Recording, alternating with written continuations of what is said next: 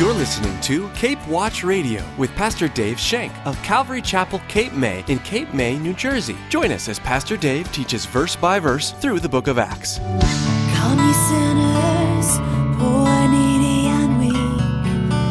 He stands to save you now, full of pity and love, mighty power. He's willing and able. He calls you now. The man in the parable had a false view of life and death. He thought that life came from accumulating things and death was far, far away. You know, the one who dies with the most toys wins. Accumulation, accumulation, things and things. This man in the parable enjoyed his time of procrastination. He enjoyed his time of putting off, you putting off the things of God for the things of the world. Where did it get him in the end? All the treasure he stored up on earth, where is it now? What important decisions for God are you putting off until another day? We may hesitate, but no one knows what tomorrow may bring. In today's message, Pastor Dave continues his exploration of the dangers of procrastination and reminds us that God still speaks today, and today is the day of salvation. Now, here's Pastor Dave with part two of his message entitled The Thief of Souls from Acts chapter 24, verses 22 through 27. Paul shows no fear here, speaking through the Holy Spirit. Did Paul tell them that this self control or this, this self discipline can only be accomplished by the indwelling of the Holy Spirit, which is given to the believer when they accept Jesus Christ? I wonder if Paul told them that, leading up to salvation. Did Paul tell the couple that they could have a new beginning through a relationship with Jesus Christ? That all the old could be washed away, that, that everything that they had done prior could be gone, could be forgiven, and that they could be new, a new creation. Did he tell them that? Did he tell them that, they could be a new creation and have the hope of eternal life? If he did, this must have been appealing to the couple. This must have been very appealing to them because I'm sure they regret their past because many of us still regret our past. Even though we are forgiven by Jesus Christ and we are born again, we still have trouble with our past. We still have trouble forgetting it. So I'm sure this couple knew their past. They knew their past lives. Paul's final point, though, in the sermon was the judgment to come. The judgment to come. You know, I think when we're giving the gospel message, I think we leave this part out a lot. I think we fail to mention the judgment to come. In other words, what happens tomorrow? What happens when we die? Did Paul speak to this couple like he did to the Greek philosophers? You remember back in Acts 17 31 when he said, God has an appointed day in which he will judge the world in righteousness by the man whom he has ordained. He's saying God will judge the world through Jesus Christ. You see, when you get right down to where the rubber meets the road, Jesus is either your Savior or your judge.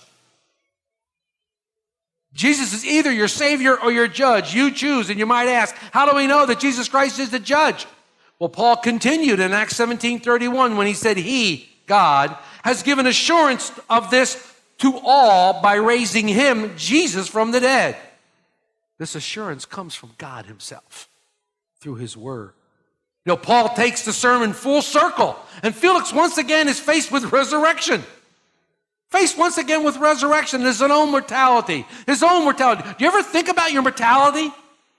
Maybe as you get older, you might. Jon Courson, I love what Jon Courson said about this. Quote, the statistics of death are conclusive. 10 out of 10 people die. Yet most people refuse to spend any significant time contemplating the fact that they are dying. We must consider what happens after our physical death. We must consider where we will spend eternity. We are all spiritual beings. We talked about that two weeks ago, and we will all be spending eternity somewhere. So Paul reasoned with Felix and Drusilla about righteousness, doing what was right in God's eyes, confessing and repenting their sin. He reasoned with them about self control, allowing the Holy Spirit to guide you into a self discipline and a blessing. And he reasoned to the couple about judgment to come, reminding them that judgment is near for all of us, and we should all consider the reality of eternity and where we will spend it. Unfortunately, it stopped there. Unfortunately, Felix the true procrastinator the true one to put off today what I can do tomorrow, says this in chapter, 20, in chapter 24, verse 25b. Felix was afraid and answered, Go away for now. When I have a convenient time, I will call you. Let's look at first. It says Felix was afraid. There are translations that said he trembled, which is probably more the truth. He was afraid and he trembled. But he once again puts off making a decision. He puts off making a decision. He defers his decision until another time, a time that he thinks is more convenient. Come back when I have more convenient time. Felix had knowledge of the way. He had accurate knowledge of God's way, this way, this way of Jesus Christ. Now he has explicit knowledge. He heard from the Apostle Paul himself. Not only was his mind informed, but his heart was moved by fear. The Holy Spirit was tweaking his heart. His heart was moved by fear, yet he could not obey the truth. He could not obey the truth and confess his sin and repent. Wiersbe said, quote, It's not enough for a person to know the facts about Christ or have an emotional response to a message. He or she must willingly repent of sin and trust the Savior. We must willingly repent and trust our Savior. Jesus, when railing against the Jews in John 5, speaks about the witness of the Father who had sent him and says this in verses 37 through 40. And the Father himself who sent me has testified of me. You have neither heard his voice at any time nor seen his form, but you do not have his word abiding in you, because whom he sent, he, him you do not believe. You search the scriptures, for in them you think you have eternal life. And these are they which testify of me but you are not willing to come to me that you may have life. There's the key phrase that Jesus says. You're not willing to come to me that you have may life and that you may have life. And this was Felix's problem. He wasn't willing to come to Jesus for life. He wasn't willing to confess his sin. He wasn't willing to lay down his life for a Savior, for someone who could give him eternal life right there on the spot. He knew about the way, he had accurate knowledge. He heard Paul, he heard the good news, he was touched by the Holy Spirit but he refused to obey. He refused. And this is tragic. Here, his procrastination might have cost him his eternal life. We're not told. We don't know what happened to Felix. His procrastination could have cost him eternity spent with God. Philip's inability to make a decision was ultimately his decision. To not to decide is to decide. There's no middle road when it comes for Christ. Remember, he said, You're either for me or against me. There's no middle road. The most convenient time for a sinner to be saved is right now. That's the most convenient time for a sinner to be saved. Paul says this in 2 Corinthians 6, verse 2. For he says, In an acceptable time I have heard you, and in the day of salvation I have helped you. Behold, now is the accepted time. Behold, now is the day of salvation. For those of you here today, salvation has never been closer than today. It has never been any closer.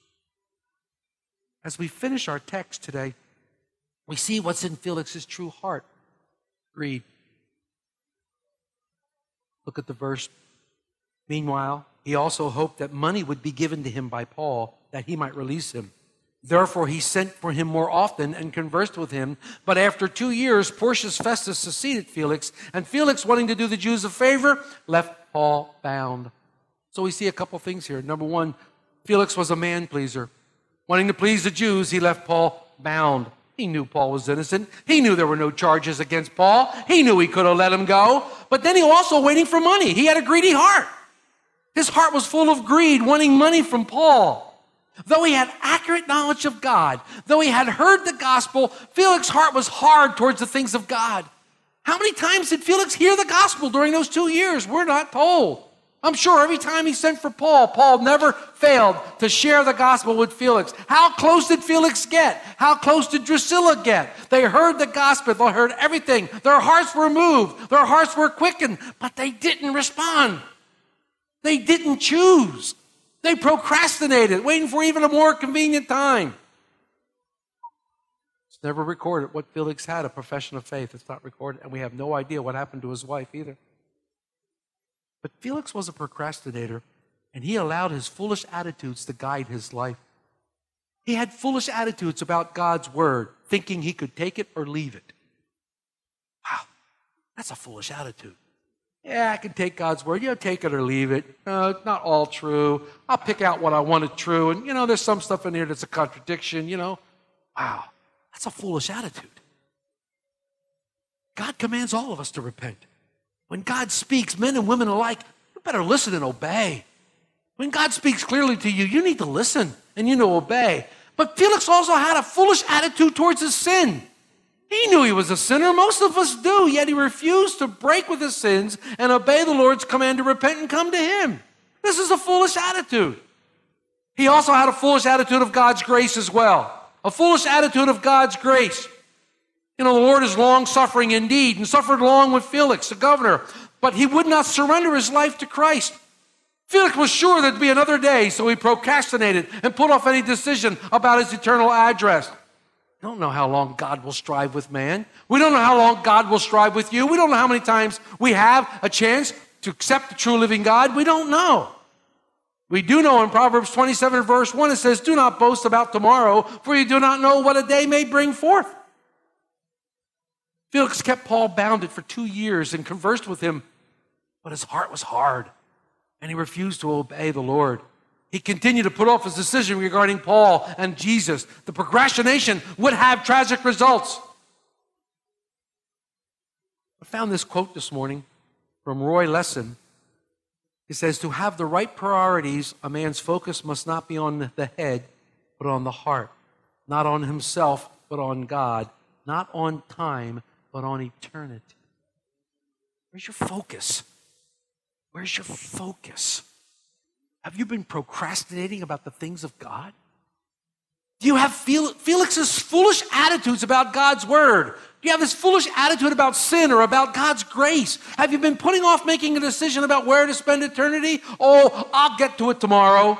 I have everything I need. I have all the abundance of things. I have success. I have happiness. I have security. Why do I need the Lord? I'm enjoying the life to the fullest. So you may think. Jesus tells this parable in the Gospel of Luke 12, verses 16 through 21. Then he spoke a, a parable to them, saying, The ground of a certain rich man yielded plentiful.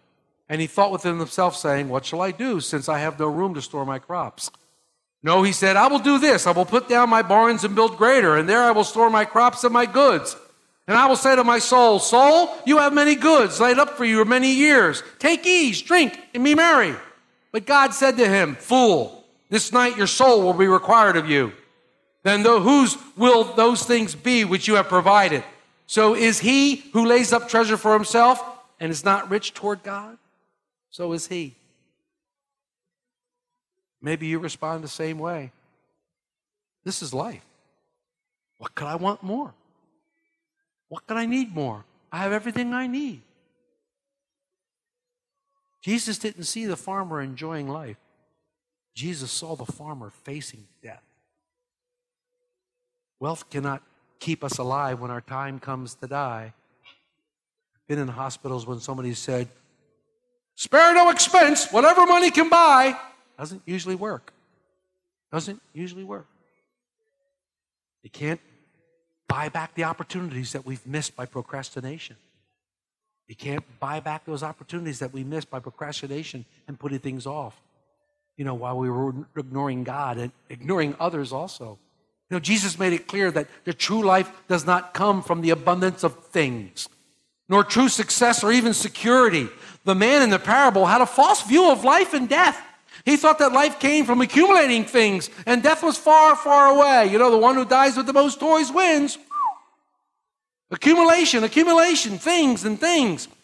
This man in the parable enjoyed his time of procrastination. He enjoyed his time of putting off, know, putting off the things of God for the things of the world. But where did it get him in the end?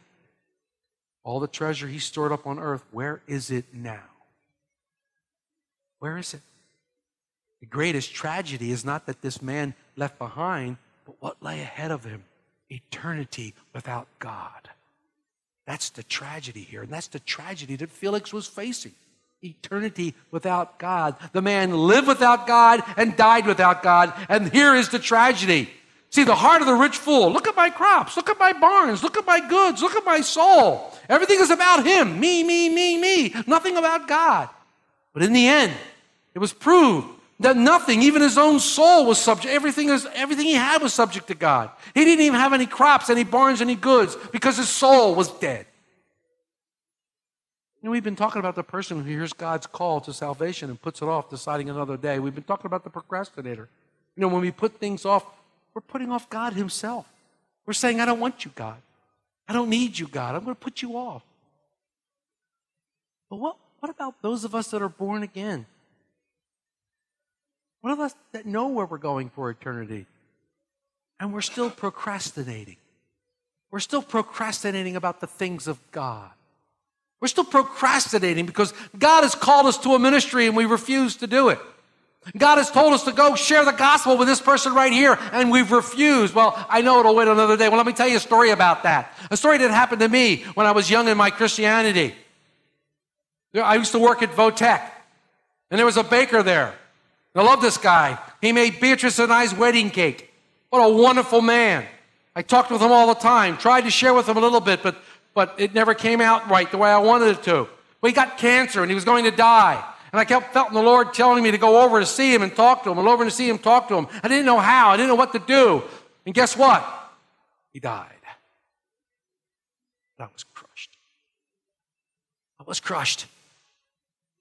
Because I didn't go over. I didn't follow what the Lord had told me to do. I didn't go and see the guy. I didn't share with him the love of Jesus Christ. I didn't know where he was in eternity. It broke my heart. How can I let God down? How can I let this guy down whom I supposedly loved? How can I possibly do that? But our God is merciful. Our God is ever caring. And I, when I went to his funeral,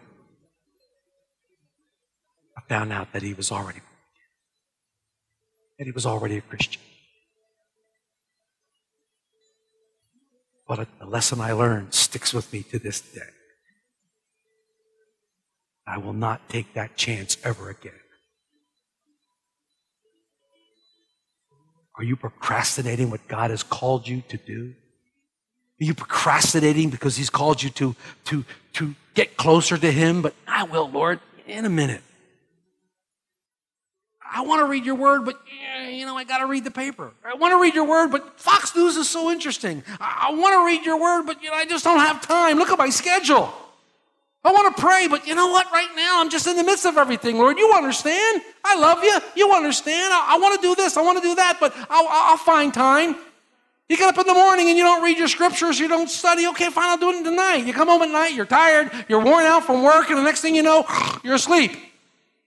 Or you sit in front of that square box and you get zoomed into this square box and it takes all your time away. It just sucked you away. I'm talking about the TV, not let alone the computer. Holy mackerel. Satan's greatest gift in the world was a computer. His next greatest gift was the iPhone. Because these things pull us away from God. If I could have one minute with my earthly father to tell him I love him just one minute. It would be the greatest minute in the entire world for me.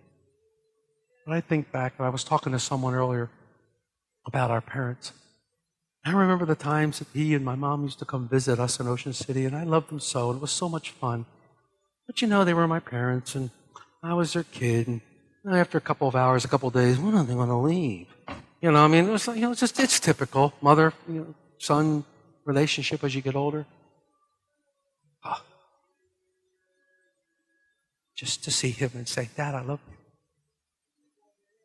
Would be the greatest gift that God has ever given me. But I will again one day because I know he's in heaven.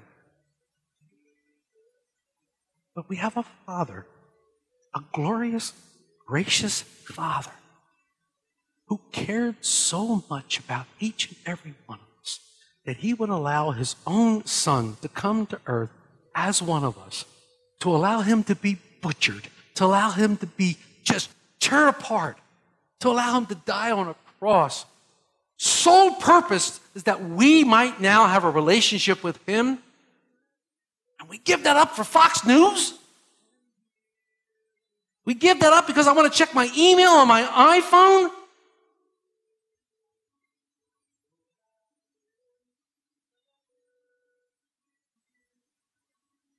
And I think of his heart that breaks when he wants to say, Hi, Dave, how you doing? And I think of his heart when he wants to say, Dave, how you doing today? I just want to spend some time. And I think of my dad, my mom. They just want to spend some time with you. When I think of our sons, we just want to spend time with them. And I think of the hurt I cause them. Well, you know, I'm busy. Okay. We sang this morning. That love continues to come towards me. He never stops loving me. He never stops caring for me. He never stops sending His grace, His mercy my way. It's amazing. I'll get to it tomorrow, Lord. I'll, get to it tomorrow. Let me leave you with this poem. He was all to be, he was going to be all that a mortal man should be tomorrow. No one would be better than he tomorrow. Each morning he would stack the letters he would write tomorrow. It was too bad he was too busy to see his friend, but he promised he'd do it tomorrow. The greatest of workers this man would have been tomorrow. The world would have known him had he ever seen tomorrow. But the fact is, he died and faded from view. And all that was left when living was through was the mountain of things he intended to do tomorrow. Is God speaking to us today? Is God speaking to your heart today? We must not put off our obedience to Him. We must not put off our obedience to Him for another time, for we don't know if or when that time will ever come. There are no assurances of tomorrow, there's only an assurance of death. There's only an assurance of a small time in this earth, a blip of vapor. It's always the right time to do the right thing. If it's salvation, today's the day of salvation. Today is the day of salvation. Act now before tomorrow comes. Don't put it off any longer. God is speaking to you about other things, calling you in the ministry, wanting you to witness to your neighbor, wanting you to witness to your spouse or whatever. If God is calling you to certain things, we must respond to God's word as soon as it comes to us individually. Do not procrastinate. Do not put it off one more second, for tomorrow may never come. His love is perfect towards us. We sing His love never fails. We're so happy for that. Let's live for Him today, this hour. Let's live for Him and not put off till tomorrow what we can do now for Him today. Amen. Pastor Dave will continue teaching through the book of Acts the next time you join us. You know, programs like Cape Watch Radio can be a huge blessing that God uses in the lives of countless people. But we must always be careful about just hearing God's word. Remember what James said? Be doers of the word and not hearers only, deceiving yourselves. For if anyone is a hearer of the word and not a doer, he is like a man observing his natural face in a mirror. For he observes himself, goes away, and immediately forgets what kind of man he was. As you join us each day here on Cape Watch Radio, it's our hope and prayer that you would not only hear God's Word, but that you would do God's Word, that you would take the lessons that you're learning here on Cape Watch Radio and apply them to your everyday life. And we want to help you to continue to apply God's Word to your life. We have resources to help you in this journey. Log on to www.capewatchradio.com, and there you'll find helpful tools that you can use as you study God's Word. Again, our web address is www.capewatchradio.com. Or you can always give us a call. Our phone number here at Cape Watch Radio is 609 884 5821. That's 609 884 5821. And don't forget to place a marker in your Bibles and join us next time as Pastor Dave continues teaching through the Word of God. That's all the time we have for today. May God bless you as you continue to listen to Cape Watch Radio.